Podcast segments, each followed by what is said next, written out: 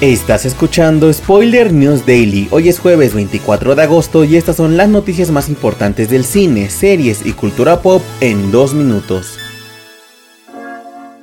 Netflix liberó el primer avance de Leo, la nueva comedia musical animada protagonizada por Adam Sandler. La trama se centra en el lagarto Leo, quien está harto de llevar décadas en el mismo salón de clases en Florida, compartiendo su terrario con una tortuga. Cuando Leo descubre que solo le queda un año de vida, decide escapar, pero se ve envuelto en los problemas de los ansiosos estudiantes y de la malvada maestra sustituta. El elenco de voces incluye a Bill Burr, Cecil Strong, Jason Alexander, Rob Schneider, entre otros, y llegará a la plataforma de streaming el próximo 20 21 de noviembre.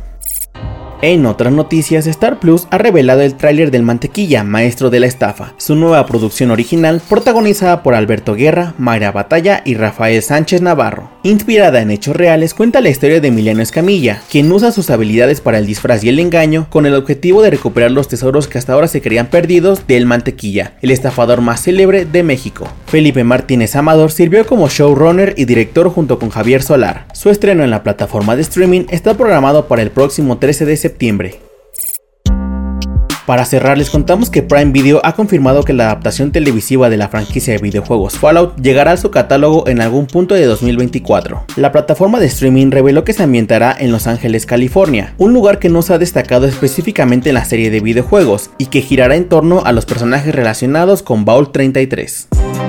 Esto ha sido todo por hoy. Recuerda seguir este podcast donde sea que lo estés escuchando para enterarte de cada nuevo episodio. Yo soy Miguel Estopa y Spoiler News Daily es una producción de Spoiler Time y Posta. Hasta mañana.